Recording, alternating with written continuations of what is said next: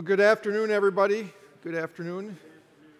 Welcome to the annual meeting of the WELS Historical Institute, and our always part of our annual meeting is a presentation uh, that we have. Uh, this year, we're going to continue our presentation on our series on our great heritage, uh, our ministerial education schools of WELS. Last year, we heard from Pastor uh, Paul Prange about Michigan Lutheran Seminary, and so this year, we're going to hear about Wisconsin Lutheran Seminary from Professor Brenner. And before I introduce him, just a little devotional thought and uh, welcome. Uh, first of all, if you need restroom facilities, that isn't the devotional thought, but uh, if you need re- restroom facilities, there are some. Um, for women, you can either go down the hall that way or you can go down the stairs and around the corner. Uh, for men, uh, down the stairs and around the corner, or all the way down the stairs here, you'll find some as well. Um, or ask a student. But uh, Welcome to our campus here at the seminary. Um, I'm up here because I'm also the chairman of the WELS Historical Institute. Uh, so glad to have, have you here today. Um, if you are not a member, we'd love to have you as one. Uh, but if you're not a member, we're happy you're here today anyway. Uh, when, you, when you go to the seminary here, uh, our students, or when you walk these halls, you see history all around you the pictures, lining, uh, lining the walls of all the, of the graduating classes. We've got them going all the way back to the 1890s. And you think about those, those pictures, um, it's really part of that long line of what, what Paul encouraged Timothy and trust to reliable men, this, this truth that he had been proclaiming, so that they could proclaim and teach others. And that's what a seminary really is, and our ministerial education system really is, and a, a blessing in that way that it's this, this long line to continue uh, equipping, equipping people to be able to proclaim that gospel of Jesus from one generation to the next. Uh, it, the start of our seminary, as Professor Brenner, I'm sure will tell us, was, was a seminal event uh, because we were kind of struggling as a synod not enough pastors. Where are we to, where are things going to go? And then very small beginnings in Watertown, and then now we're blessed with this facility here. And it's been 160 years uh, that we've had ministerial education training, training of pastors going on in our synod, and it is a true blessing. And has fits and starts, as any historical uh, account will tell you, and uh, yet the Lord continues to do his work to raise up one generation after another. And it's nice that we have a few young men here from our seminary attending this, this afternoon because they're that next, that next generation. By the way, you guys will get extra credit for this uh, in the church history courses. Um, never fear, right? Professor Went, you give Parker? Okay, you got it. Um, so, uh, before I introduce Professor Brenner, maybe we could just have a, a quick word of prayer. Lord God, Heavenly Father, we thank you for the gift of uh, tr- of the opportunity you give us and the, the professors and students uh, and, and supporters of the ministerial education system of our church body. We thank you for the many years of training of pastors and the, and the ministry that they have carried out uh, throughout these decades. Uh, we thank you for bringing us together today to learn more about uh, your work through, uh, through your people. We pray that you would bless our time together uh, in Jesus' name, amen. Professor Brenner, uh, Professor Emeritus Brenner, uh, has been uh, uh, was a professor here at the seminary from 1991. I can always remember that date because that was my ju- my first year in the seminary, and we broke him. He we broke him in. Um, got his first first Augsburg Confession class back in 1991, and uh, he served here as dean of students. And I have the privilege of now being the dean of students after him. So. Uh, but he uh, taught church history and education and later dogmatics here at the seminary from 1991 until 20, 2021. Um, so 30 years of teaching. And so he is going, he's also the co author of the history of our seminary, a book called Jars of Clay. And I do have some limited copies of that book if anybody would be interested in purchasing that for $20 uh, following, the, following our time here. I would be happy to, to sell you one. Um, he's the co author of that book as well, plus also uh, a book on the election controversy of the that occurred among the Lutheran churches of, uh, of America.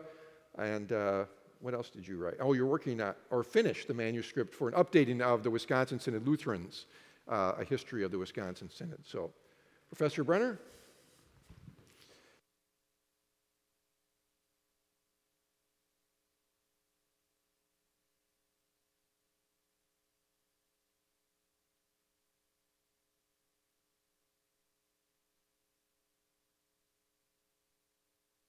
There we go. Can you hear okay?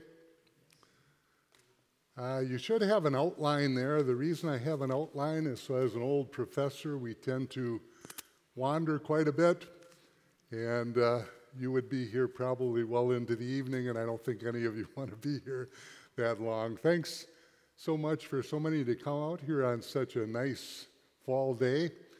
Uh, we're going to try and give an overview uh, of the history of the seminary. That's kind of a challenging thought in an, oh, about an hour presentation. Uh, but sort of the theme of this presentation is uh, Wisconsin Lutheran Seminary theological leadership, service, and meeting the needs of the Synod. And that's something that comes up over and over again uh, with different emphases throughout the history of the Synod. Uh, I'd just like to start by reading a quote from the centennial history of the seminary. It was written by Pastor Emanuel Fry, uh, who happens to be my maternal grandfather. Uh, he was asked by the SEM faculty to write this. It appeared in the quarterly. He wrote, The history of our synod is intimately bound up with it, that is, a seminary. It's not too much to say that what our synod is today can largely be traced back to our seminary.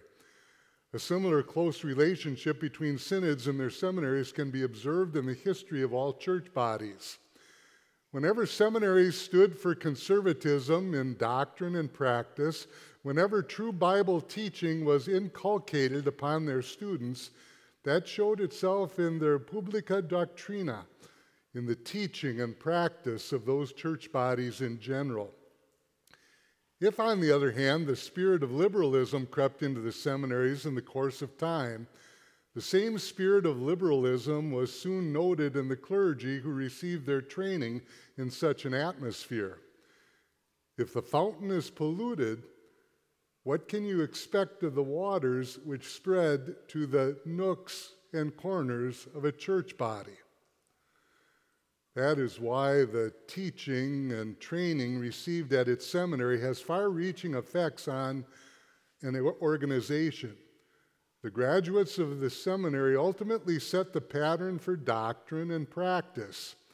And the things that really count, one may say, we may say, the history of the synod is largely, largely the history of its theological seminary. Uh, they're just so intertwined. Now, the slide you see here, uh, that uh, seal was developed uh, after seminary was renamed Wisconsin Lutheran Seminary back about 1959. And for nearly half a century, uh, you would have seen that seal on everything that had to do with the seminary. 2004, when we celebrated the 75th anniversary of this campus, we decided the time was to maybe to get a little more up to date and develop a logo for the seminary.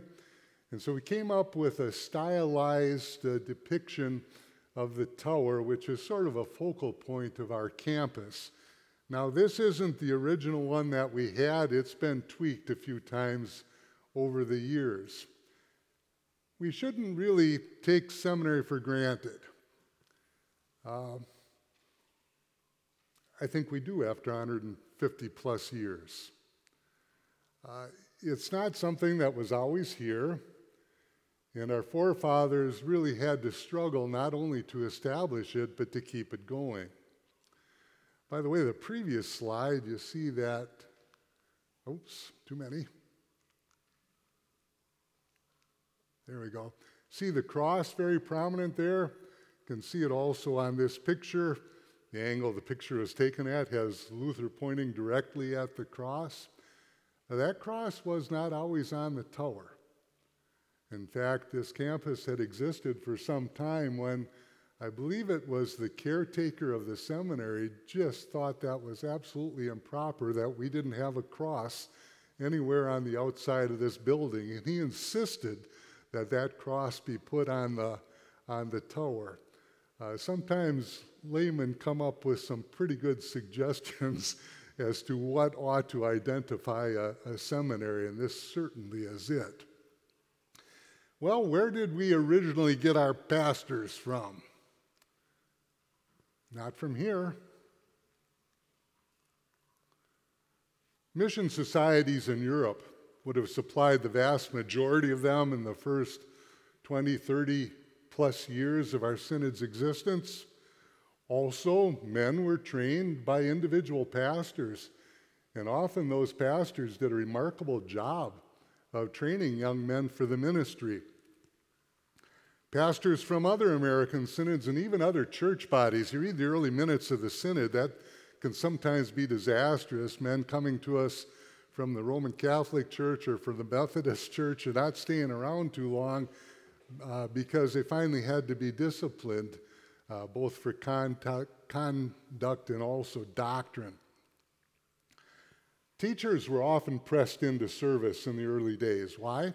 Best educated people, they were used to being up in front of people and speaking, and so they would be pressed into service uh, for a seminary.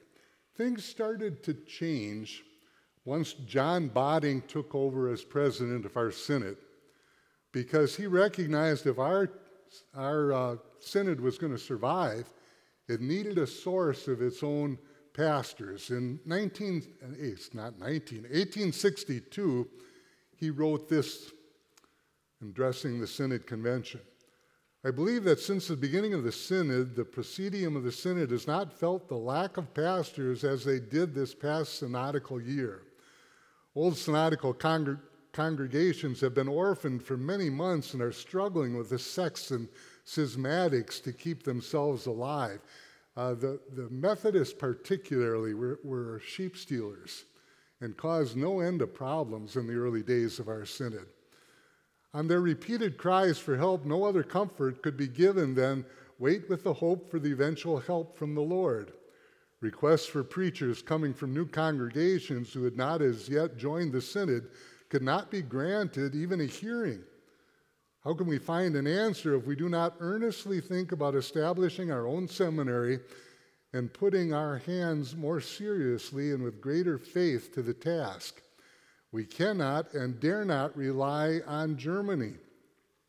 Even if now and then a worker is sent whom we will accept with sincere thanks to our Lord and to our German brothers who feel for us, it is still only like a drop of water on a hot stone. We must, in our country, in our synod, establish a source from which workers will flow. If we wait with the founding of such an institution until we are rich, nothing will ever happen. 62, the synod didn't resolve yet to open a seminary. That came in 63 after Bading's sincere pleading 1863, well, if you know a little American history, middle of the Civil War, the same summer that the Battle of Gettysburg took place, and by the way, one of our pastors was trained at the Gettysburg Seminary and served very faithfully in our synod, then as president of the Minnesota Synod, and then back in New York City, where he took the oldest continuing existing uh, Lutheran Church in America and brought it into the Synodical Conference. Uh, that's a Missouri Synod Church today. But Bading knew we have to get started. Times were not good. Synod was poor. Probably a few laymen had already made some money in America, but not many. Civil War. Well, how did that affect our people? Believe it or not, the Civil War was fought pretty much by immigrants. The old established uh, Americans out east would often pay their way out of the draft, who, who ended up doing a lot of the fighting, but it was the, the German immigrants. Remember talking with President Panning, his, I believe it was his grandfather, I don't think his great grandfather, grandfather was killed in the Civil War. He had been a farmer in, in Minnesota. Uh, many vacancies, and in fact, at this time, if my memory serves me correctly, uh, we had something like 26 congregations and we had something like 13 vacancies in addition. That's a pretty high vacancy rate. Am I pointing this thing wrong? Doesn't seem to be working real well. All right. And the sources, as we mentioned, weren't very dependable. Uh, there was a lack of consistent training. You never knew what you would get when you get pastors trained from all kinds of different sources. Some of them very confessional Lutherans, others not at all. Uh, also, you have a debate going on that summer in the Synod Convention. Where should we put our seminary? Well, Milwaukee would be a logical choice, wouldn't it? Port City, main city in Wisconsin. It had, well, libraries. It had cultural things. That's where Mühlhäuser, the first president of the synod, was still serving at Grace Downtown. Or how about Watertown? That's where President Bading was serving, and of course he's pushing for that. Uh, what's the argument for Watertown?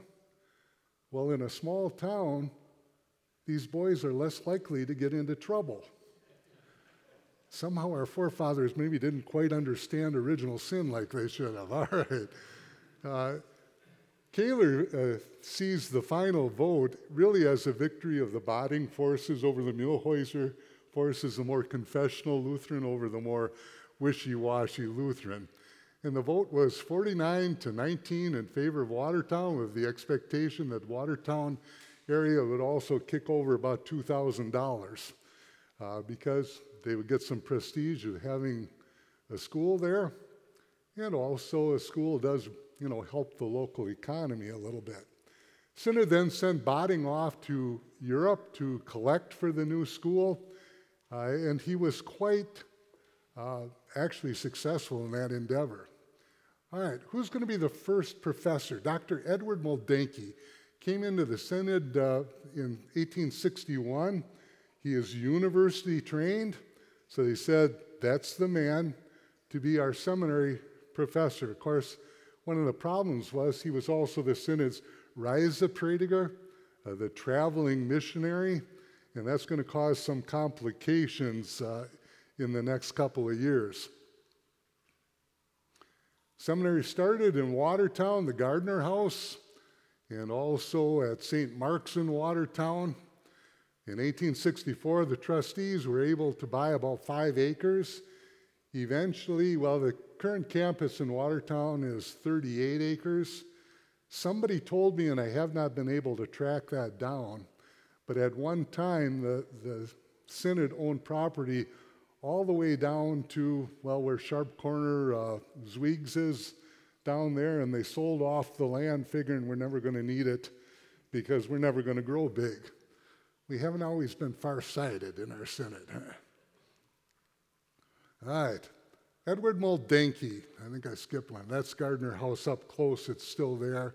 Has a plaque on it now, historical plaque, indicating that it's the place where Northwestern College was founded, technically, as Wisconsin Lutheran Seminary was founded. All right, Moldehnke is a pretty capable guy, uh, but like I said, he's a traveling missionary, and he figured those responsibilities were awfully important too. And so, ever so often during the school year, he would go off on one of his missionary trips, and then there's nobody there to teach. Also, right along, the idea was to uh, found a college, and that's going to add to the problems. 1863 64, the first year of the seminary, one student, and he lasts until November or October. Uh, yeah, our forefathers had the old Adam too. And then in November, a new student enrolled, uh, Ziegler, who ends up graduating from our seminary and, and becoming a pretty prominent pastor in our circles. 1864 65, there's 11 students. In 1865, the first graduate of the seminary uh, was a man by the name of Herman Hoffman. Uh, he had received some training over in Europe, so he was able to graduate from the seminary in one year. Northwestern University was founded as a feeder school for the seminary, 1865. That's the original campus. The Kaffeemühle burned down about 1893. That old dormitory was still around when I was a student at Northwestern. That's where all the piano practice rooms were by then. Moldehnke doesn't stay though. Why? Well, you got a university now, you got more students, and there were discipline problems.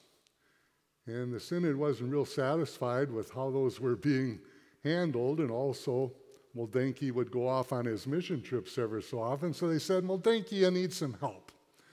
We're going we're to call a dean of students to help you out. And that was this man, Adolf Hoenecke. I got a better picture of him in a minute. Uh, didn't like that. Uh, he thought that it was kind of a vote of no confidence. It wasn't intended that way at all. They knew he was busy, they knew he needed help. He was not opposed to Hoenecke.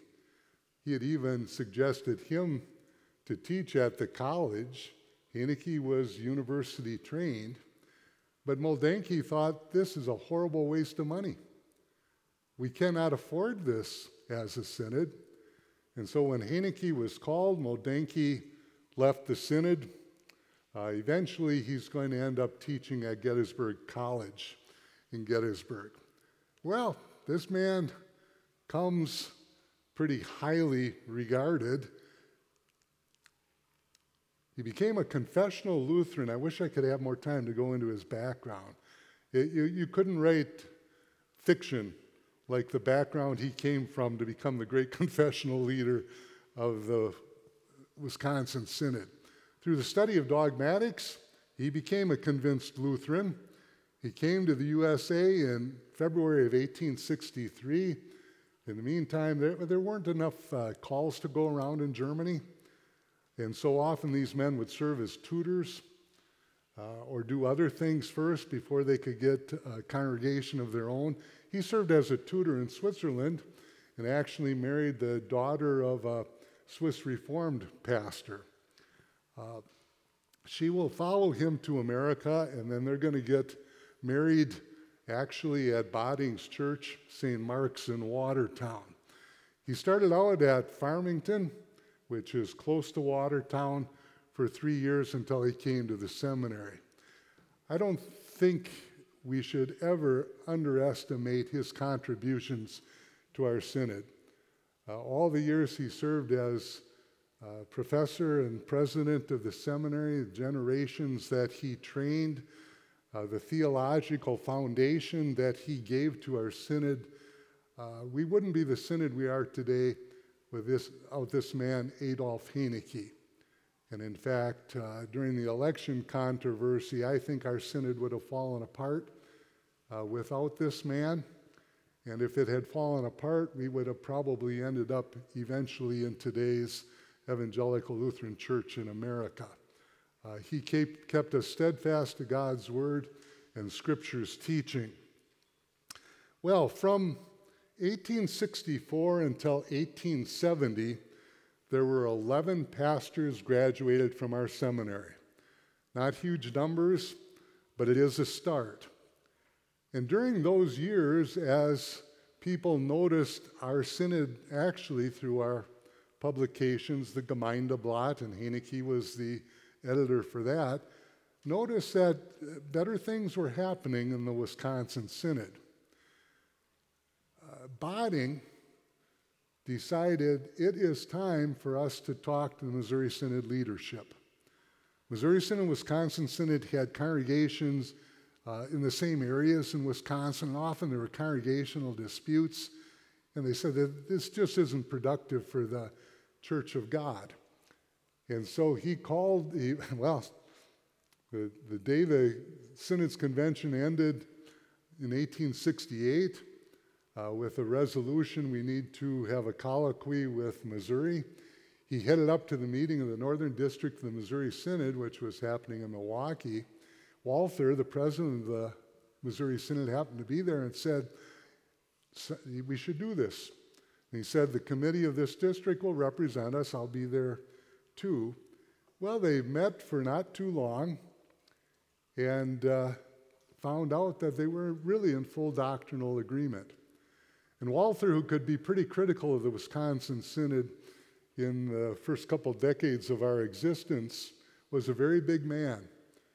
After the colloquy was ended, uh, he published in uh, Der Lutheraner, the Missouri Synod's periodical, all our doubts about the Wisconsin Synod have been put to shame.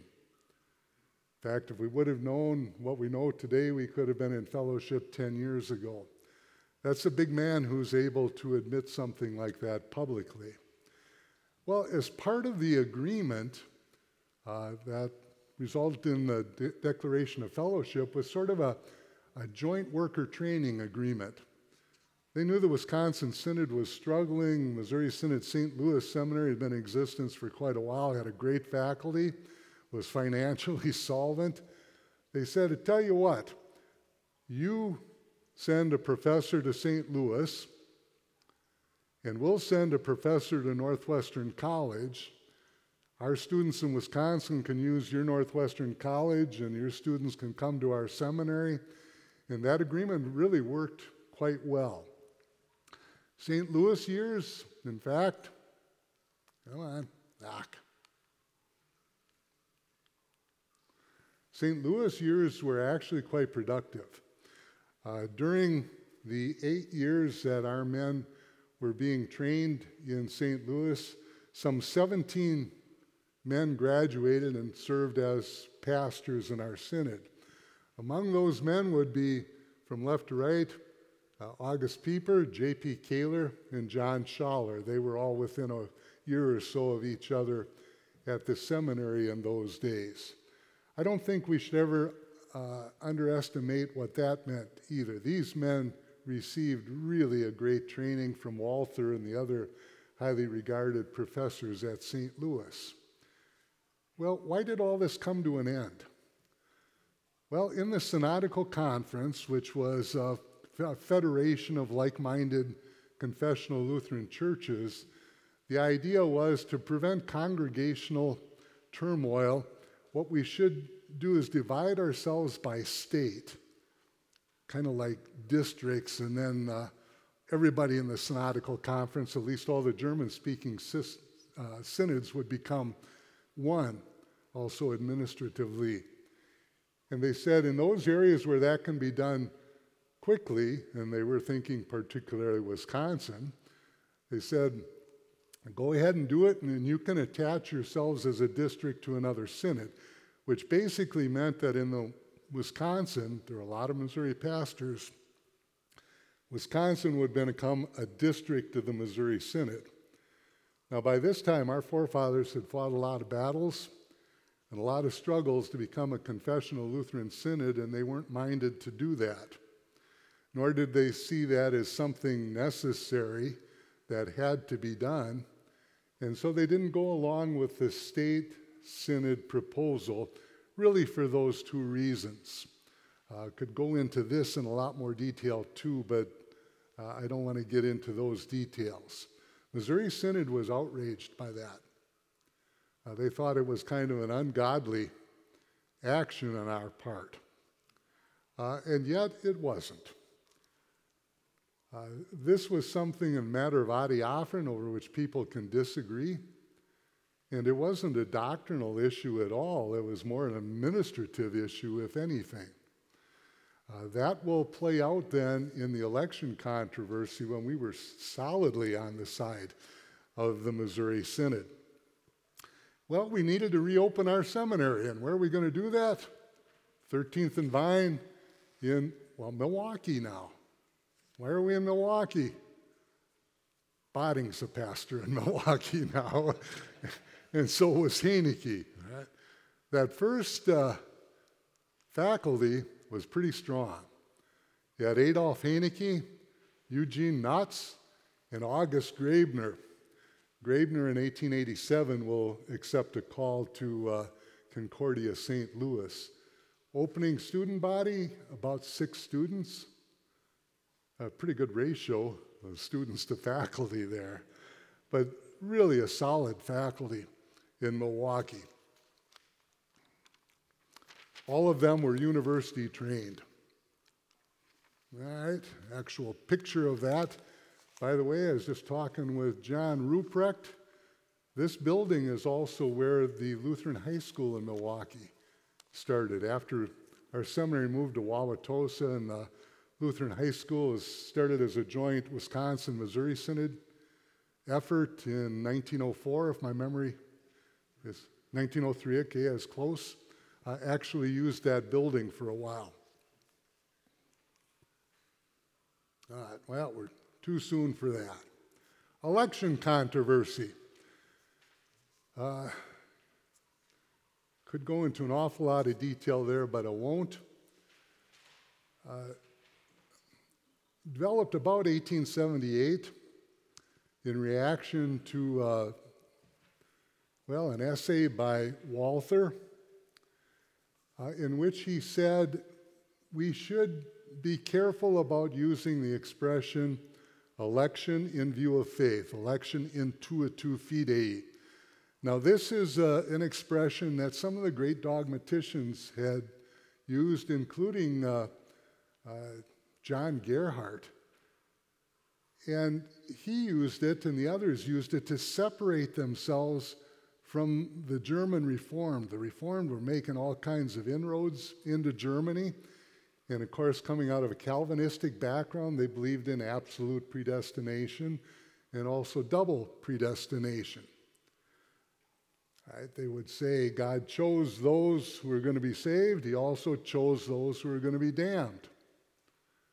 Uh, Lutherans never taught that, uh, just the opposite in the Formula of Concord. In fact, Lutherans would say his decree is not an absolute one or even unconditional, conditioned on two things God's grace and Christ's merit. Scripture always says we're chosen in Christ. Well, Gerhard and others use that expression in intuitu fidei to kind of separate themselves from the Reformed. The trouble is, when they came to America, where Arminianism was much stronger and so forth, with synergism, that human beings cooperate in their own conversion and salvation, uh, it was not a happy term because actually that term was originally used by Arminians. Well, a huge controversy broke out. The whole Ohio Synod left the Synodical Conference. About a third of the old Norwegian Synod uh, were opposed to Walther, two thirds were on Walther's side, but that Synod separated from the Synodical Conference for a time, remained in fellowship, but separated from the Synodical Conference. Why? Well, they thought it would be easier for them to deal with problems in their midst than to have to try and do that within the Synodical Conference organization, a German speaking church body, uh, as opposed to being able to do it in their native Norwegian and so forth. Well, our synod was torn by this too. And Hoenecke is going to take the lead. I had a colloquy in Milwaukee in January 1881. It became evident to everyone that the Wisconsin Synod was siding with Walther in the Missouri Synod. Walther publicly expressed his appreciation for the Wisconsin Synod's support in Der Lutheraner. Walther wrote, Praise God, we Missourians do not stand in this fight alone. The Wisconsin Synod and the theologians of its faculty and in its many able members stands at our side. That's a huge compliment from one who just a few years before that had said our uh, actions in leaving the joint worker training agreement was ungodly. Uh, he had changed his tune. He recognized this is a doctrinal issue. They're siding with us. Without Hoenecke, I don't know what would have happened. This is August Pieper's uh, evaluation. Of course, he had taught with Hoenecke and knew him well. Hoenecke declared, Walther's teaching is not Walther's, but the teaching of the scriptures, of Paul, of Luther, and of the formula of Concord.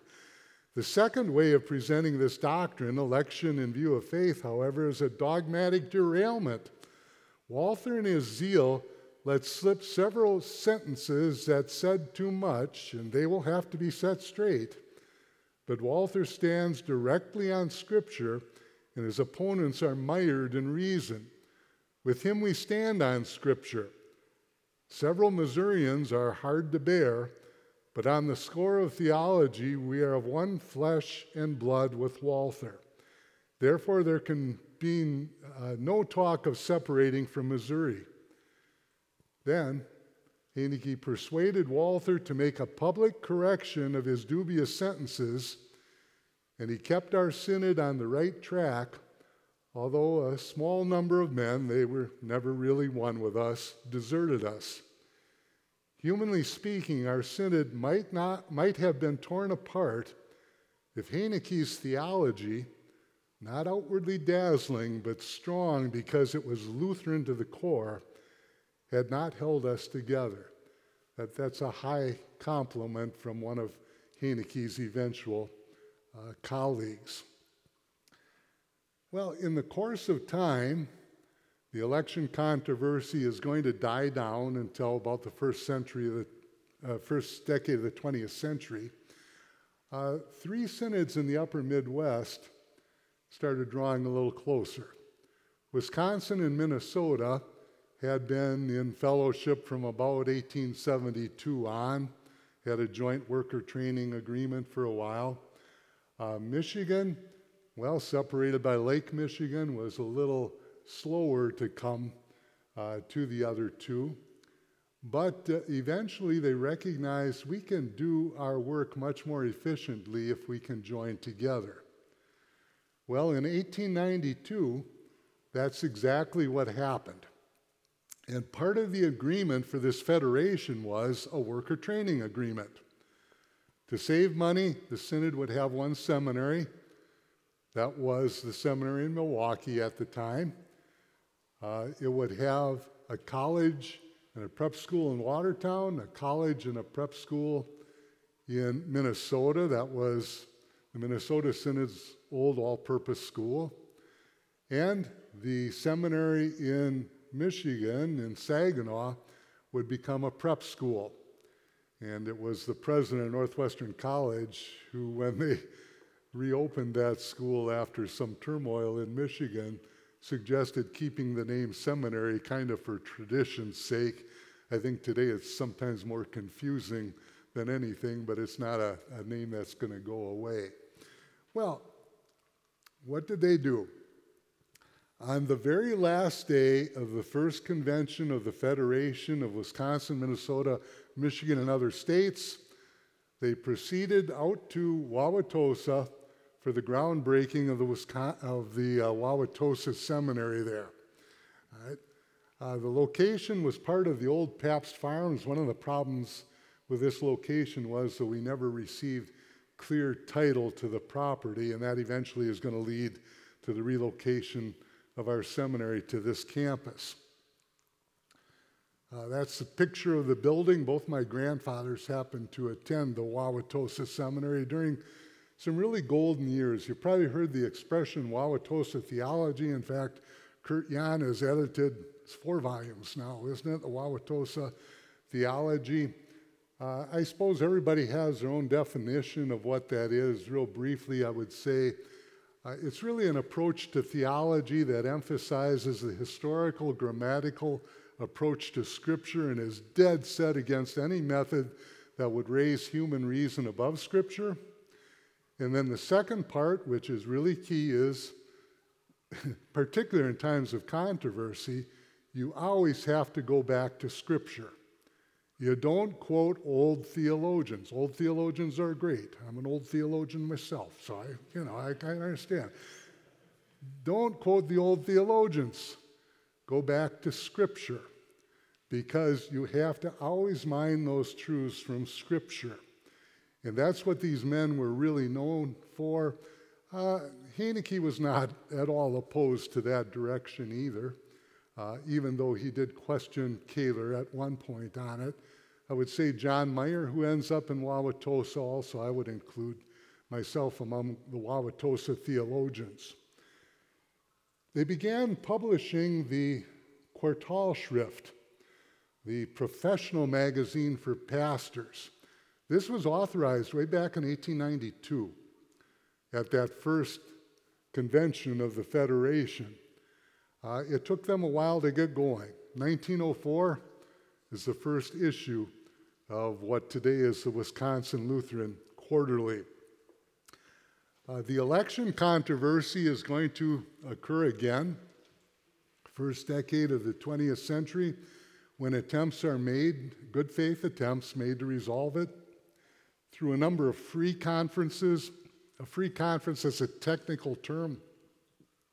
It means that like minded theologians come together, not officially representing their church bodies, but coming together outside of fellowship to, to uh, you know, discuss key issues and to try and reach agreement. Well, first couple of those meetings looked like might be able to make some progress. But then it became very evident that the Missouri Synod and the Wisconsin Synod were approaching Scripture differently from the Ohio Synod and some others. The Ohio Synod and later on the Iowa Synod uh, said you always have to look at the Schriftganze, the totality of Scripture. And so they would say, by analogy of faith, we have to say that election is in view of faith because nobody's going to be saved apart from faith. Hoenecke and others said, no, if you're going to use that term analogy of faith, it means looking at all the passages of the Bible that teach this specific doctrine. John 3:16 is true, but it says nothing about election. If you want to know what Scripture teaches on election or predestination, you got to look at those specific passages. You can't kind of try and trump them with other passages. So when we say we let Scripture interpret Scripture, we really mean looking at all that Scripture has to say on one doctrine, not bringing in passages that aren't dealing with that doctrine at all. That really is a rationalistic approach to doing theology. Well, the early issues of the quarterly, I suppose most people would think they would be full of writings on, the, on church and ministry. They weren't. They really were dealing with the issues in these free conferences. Uh, eventually, uh, doctrine of the church and ministry is going to come to the fore, and also in the quarterly. And there we think, of course, of August Pieper. We think of Whoops, that's way too fast. Come on. We think of John Schaller.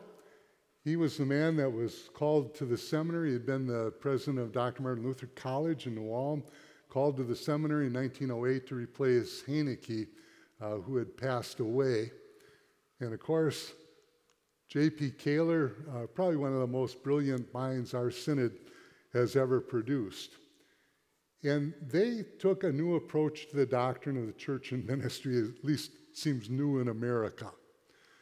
Uh, Missouri Synod, if you want a kind of a hardened view of the old time Missouri Synod position, I wouldn't uh, accuse Walther really of teaching this, but they would say that the, the God appointed form of the church is the local congregation, and the God appointed office of the public ministry is the office of pastor. We would say there are no uh, God appointed ways for God's people to gather. They do this as a matter of Christian freedom. It's very logical when like minded Christians are in the same area that they're going to gather into congregations. It's not something, God doesn't lay out a a constitution for us, a congregational constitution. And we would say, you know, other groups of Christians, like a synod, that also is the church. Because what's the basic meaning of the church? Believers. The church is believers. So wherever believers gather together, you have the church, also in these larger organizations. And then when our men studied the passages on the ministry, they would say, yes, God did indeed uh, establish the public ministry, but he really didn't, you know, ordain any particular office uh, in contrast to other offices. That Christians are, are really free to make those offices in the public ministry that suit their contemporary needs. For instance, there was no such thing as a seminary in New Testament times. There weren't prep schools. There weren't ministerial colleges. Uh, the church in its freedom can develop those offices of professor and other things. And so this became a controversy in the Missouri Synod, which really has never totally been uh, resolved. Today, uh, at least the Missouri Synod leadership would be on the same page as we are when it comes to the doctrine of the church. They'll even point to where some of their theologians did some mistranslating and so forth. Doctrine of the ministry, we're still working on that. Uh, I'm on a committee that meets with the Missouri Synod leadership, and that's an issue we always keep coming back to. All right. Anyway, these men are particularly known for their approach to church and ministry. Well, why in the world did we have to move here? Well, the Wauwatosa Seminary was built 1892, 1893, opened in the fall of 1893. Uh, we didn't have clear title to the property, and in, well, by the first decade of the 20th century, you had a whole new set of building codes. You had electrification of buildings going on you know, through really every town of any size and so forth, and all kinds of regulations. And they said if we were going to remodel this building uh, to fit our current needs, you know, we wouldn't be able to afford it. So they started a search committee. And that committee looked at a number of places, including Oconomowoc, also Wauwatosa. In fact, bought a property, the Van Dyke property in Wauwatosa, for $40,000. But in the course of a year or two, the Synod said that that's really too rich for our blood. That was too much money. Remember, this was a time when uh, Synod finances were quite tight. So, what did we do? We turned around and sold that property for $100,000. That's the best financial deal our Synod ever made. Right.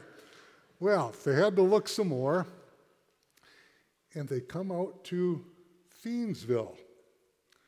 And they find this farm, the Willie Farm, 80 acre farm. It's a young uh, Missouri Synod farmer, and they approach him. They say, Mr. Willie, we think this would be a nice place for our seminary.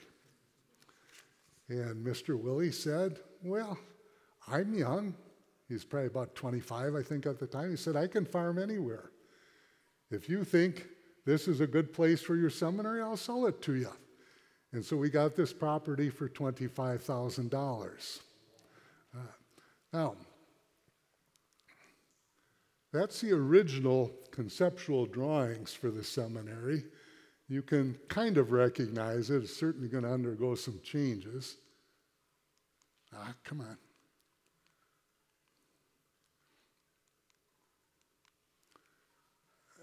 That's the cornerstone that was laid. I believe that's President Bergemann of the Synod at the cornerstone. Uh, the seminary uh, building committee hired really a pretty prestigious uh, architectural firm, Shepherd Class and Shepherd. And they did uh, buildings all over Wisconsin, a lot of government buildings. The conceptual drawings, uh, though we probably have to attribute to J.P. Koehler, he was kind of a, a frustrated architect, you might say. He had some real artistic ability. And uh, he had just come back not too many years before from Germany, and he went to the seminary to kind of resemble uh, the Wartburg Castle. And you can still see that if you've seen pictures of the Wartburg Castle and the outside of the seminary.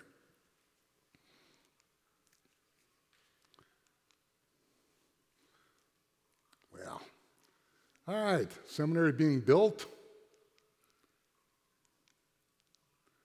Why is this doing this to me? All right. This, my grandfather, Brenner, happened to be chairman of the building committee. Uh, my dad would have been, oh, about 11 uh, as it's being built.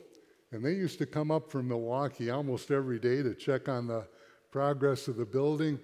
And can you see up in the upper left hand corner? The circular staircase that's in the, in the tower, you know, as you go out, take a look at that. That's installed, of course, before the walls go up. And my dad, as a young kid, as they drove up to this site, saw that and it looked to him like a stairway to heaven. That, that was an 11 year old's uh, memory of that.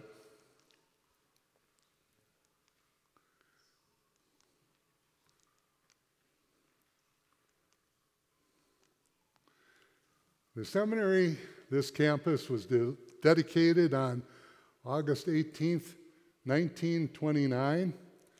Uh, the contractor brought in all kinds of cement blocks and wood planks for seating and everything, and they had it on the hill that, uh, well, goes down towards, well, where John Schuetze grew up and was my house on this campus too. Uh, my dad was 12 by the time it was dedicated. He said they had kind of a primitive loudspeaker system and so forth.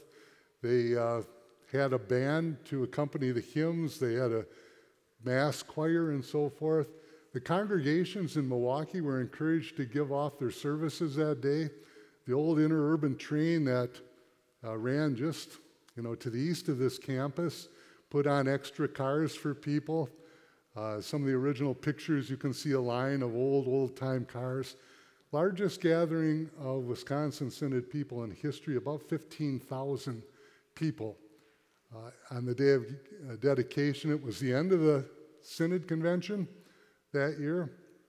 Um, and there were two services one in the morning and one in the afternoon. And that's the way this originally looked, looking out from the circle towards one of the professor's houses. All right, the faculty that should have been teaching that first year on this campus were from left to right John Meyer, August Pieper, William Henkel, and J.P. Koehler. But what? Oh boy, I really got to move it up quick. All right. All right. Well, I'll hit the highlights. All right. Um, what had happened in the meantime? The Protestant controversy. One of our professors by then had already been dismissed, uh, Gerhard Riediger, for making propaganda in the classroom and kind of putting his nose in where it didn't belong. Uh, the seminary was brought into it to give an opinion on a very divisive uh, essay that had been written by a pastor Beitz uh, the faculty agreed on it, and then eventually uh, Koehler removed his signature from what was called a Gutachten, an official opinion on something. Uh, and he is suspended from office the first year on campus after all the work he had done, um, you know, for this campus.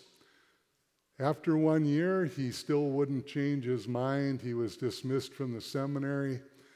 Uh, 1930, 1933, uh, he was dismissed from our fellowship for uh, fellowshipping with the Protestants. That, that's one of the horrible, tragic stories in our synod's history.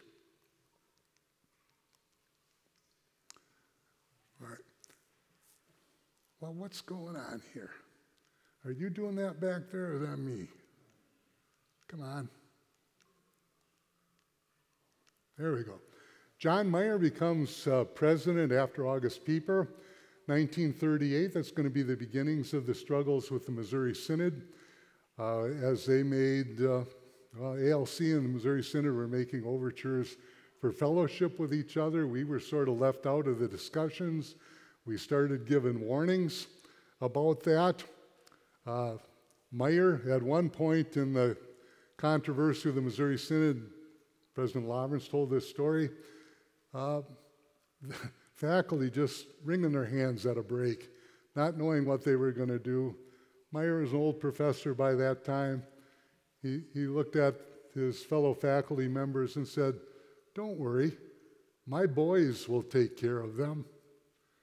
In other words, we've taught these young men the truth. We've taught them how to mine the truths from Scripture. They'll do that. And he was right. I'm surprised how few we lost during the controversy. All right. Man who's going to succeed Meyer is Edmund Reim, a brilliant guy. Uh, really, from the early 1940s on, he was sort of our Synod's point man, man on uh, dealing with the Missouri Synod. He saw all the problems very clearly, did a lot of writing for the Northwestern Lutheran and the Quarterly explaining what's going on. But uh, when we didn't break with the Missouri in 50, 55 and again in 57, he said, I can no longer remain as president. Uh, he did remain in our synod. I believe he went up to Rhinelander and helped out future Professor Gawrisch for a while before being involved in the uh, found, founding of the Church of the Lutheran Confession. He always remained evangelical. My grandfather always blamed himself uh, for Reim's leaving because my grandfather had sort of made him the point man. And when that's what you're dealing with all the time and you see it so clearly, it, it's hard to believe other people can't see it that clearly. He's followed by President Lawrenz, who was president when I was a student, uh, who really helped hold our synod together. He and President Naumann of the synod. Uh, Lawrenz did a lot of traveling, a lot of writing uh, during this time.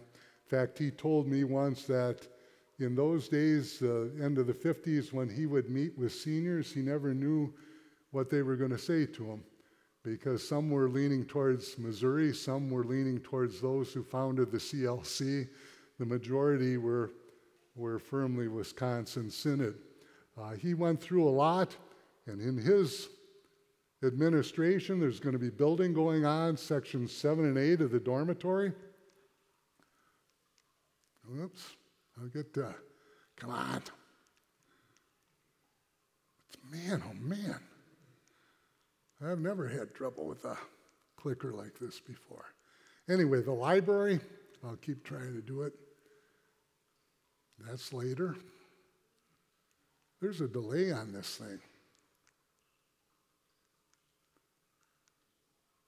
All right, let's get to Professor Otto's grandfather. Uh, Armin takes over in 1978 as president. He had also uh, been one of our theological leaders in the controversy with the Missouri Synod. Uh, it was really at the end of Lawrenz's uh, term that you have rapid expansion of the seminary. A lot of people thought that our synod would fall apart if we broke with Missouri. Just the opposite happened. It ushered in the greatest expansion our synod has ever seen. Uh, for instance, in 1960, we were in 15 states. One de- decade later, we were in 30 states. By 1975, we were in 43 states, and by 1978, we were in 48 states. Of course, those were the times of the baby boomers. And uh, the largest class ever to graduate from the seminary was a class behind me, class of 1978, 63 students. My class was 58, the class ahead of me was 61, which meant that the largest student body ever was in 1975 76, a total of 261 students. Um, all kinds of building, of course, going to have to go on because of this. Uh, more professors are called. I won't go into those numbers. More professors' houses being built. Uh, Luther Lane is added in 1965. The vicar year became a requirement in 1965. 1975, the first Master of Divinity was awarded. Before that, it was always Bachelor of Divinity, and figured out that really the appropriate degree is a Master of Divinity. 1972, summer quarters started. That was authorized by an education committee of the Synod, uh, reporting to the Synod Convention in 1919. Uh, it took us, what, 53 years to act on it, uh, but it's been going uh, ever since. Also, in those years, what do we have? Uh, beginnings of our professors also going overseas. Dr. Becker to Sweden. Uh, President Lawrenz went to Zambia to teach for three months in school year 75 76. We gave him a surprise going away Schwein, which we entitled To Africa with Love after missionary Wendland's book title. Uh, and then when uh, Professor Schuetze comes over, all this uh, comes on as president, we're going to start having financial difficulties in the Synod. In 1984, there were 59 graduates of the seminary, six were unplaced on call day. And that happened year after year until 1996, uh, when everybody was placed. But then again, uh, quite often, not so after that. In fact, class of 2009, uh, there were 42 graduates, and this is on memory. 12 or 14 of them weren't placed on call day. I believe they all got calls uh, probably by the fall. Some maybe it took a year. Uh, what changed all that? Well, reduced enrollment. Uh, the class of, uh, let me see, 2014 was down to 22 students. So everybody was placed that year, and they continue to be placed ever since. I wanted to go into the PSI program, World Mission Professor program. I don't think I have time for that. I got enough, five minutes. Well, if I can get the clicker to work, maybe I can do that. All right. Well, Panning. And under his watch, that was built, a new organ. All right, the statue was placed there. Dave Valleskey, he came in 1984. Again, kind of in response to what we were hearing from the Synod. Uh, the Synod was saying we want pastors to have better training in evangelism. So he was called to be the evangelism professor and then eventually became uh, president. Before that, Professor David Kuske had become head of the education department. He added courses in education, particularly the first year with uh, theories of, of Christian education, and he expanded the course the senior year. Uh, Midlers started teaching once again in uh, grade schools off campus, which had been done previously, and then they had stopped that. And then in 1991, Professor Alan Siggelkow was called uh, to begin a counseling course. All those things were in response to what we were hearing from the Synod to try and meet the needs of the Synod. Uh, the big developments, of course, from 2000 on would be the Wow, Valleskey's project, this chapel, those were conceptual drawings. All right. Paul Wendland in 2003, when we decided to start a PSI program, became the first administrator. Of course, the next year he became president of the seminary. Uh, Alan Sorum was called to head up that. The idea is to get non traditional students to the point where they can either come onto our campus and take courses or can take seminary courses off campus. The World Mission professor, the first one was Cherney. The idea was, well, he was called by both the World Board and the seminary. The idea was he would teach in uh, foreign seminaries for a semester, and other profs would teach in foreign seminaries the other semester. He was followed by John Bear, and I even, well, I even got a picture of you up there, Skip, all right? And of course, uh, PSI program produced a man like Pastor Joshua Yu. Uh, a number of us got a chance to teach Lusaka. Uh, that's at Asia Lutheran Seminary in Hong Kong. Uh, on that picture, there's some Hong Kong students. There are about five or six from the mainland were our first cohort of pastors who eventually founded a Lutheran synod on the mainland. The ladies there, you might wonder, what are they doing? Those are the translators. And to be able to translate theological discussion in a classroom or theological literature, they got to take theological courses. And so they were also sitting in that. I, I had a ball there. Also, Oh, I don't want Treptow up there. Come on, there we go. Ah, come on. All right. Also in places like the seminary in Leipzig, and I think we don't have time to look at accreditation or anything. Ask President Treptow about that, and I'll finish with no, your picture doesn't want to come back, Earl. There it is. All right. All right. It's in my second class here. I'm so proud of the boy. All right. Thank you for your attention. Sorry for going long.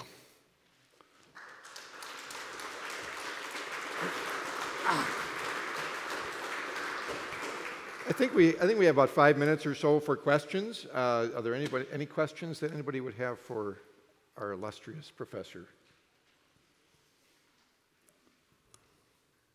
Seminary's history. Oh, I don't know. This is dangerous.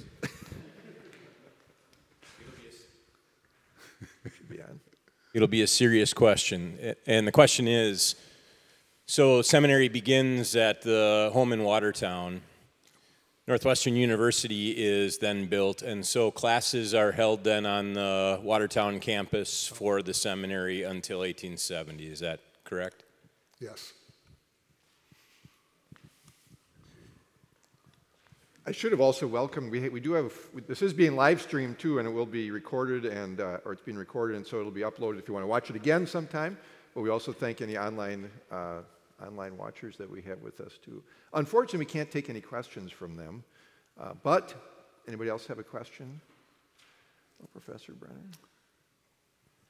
But a lot of exciting things happening right now with PSI and world missions and everything, and that's been restructured.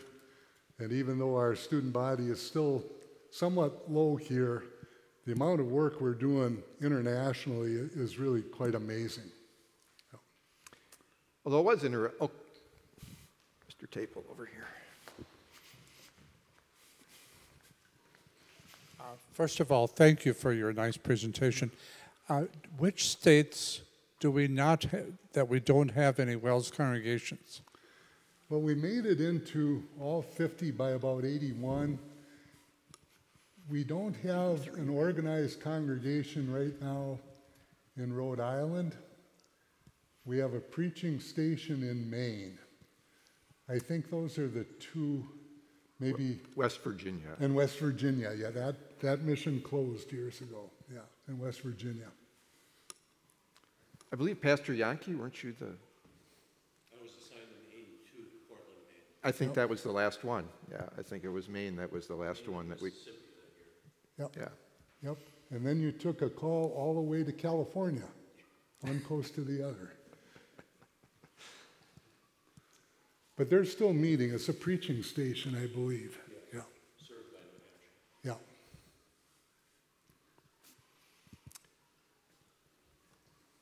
Well, thank you, Professor Brenner. Thank you again for your, for your presentation tonight.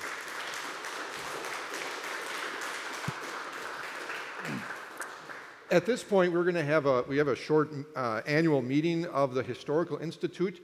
Uh, I'm, if you students, you don't have to stay for this. And if there's others who, who uh, can't stay, you are more than welcome to uh, be excused at this time. Uh, I'll have a handout here in a minute, but uh, uh, so we'll just take a couple of minutes while those who need to leave can leave. And hopefully, some of you will still decide to stay. But,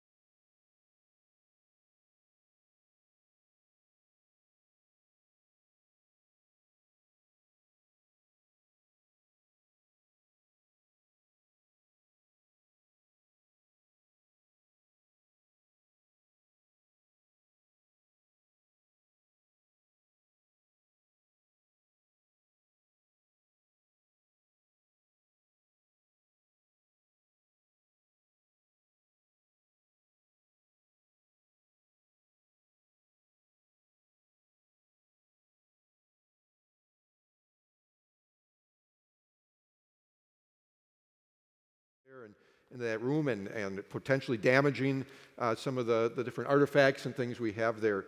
Um, so we're thankful, big thanks for, for Bill for all that work. Um, WELS 175 uh, anniversary is taking up a lot of our attention over the next couple of years.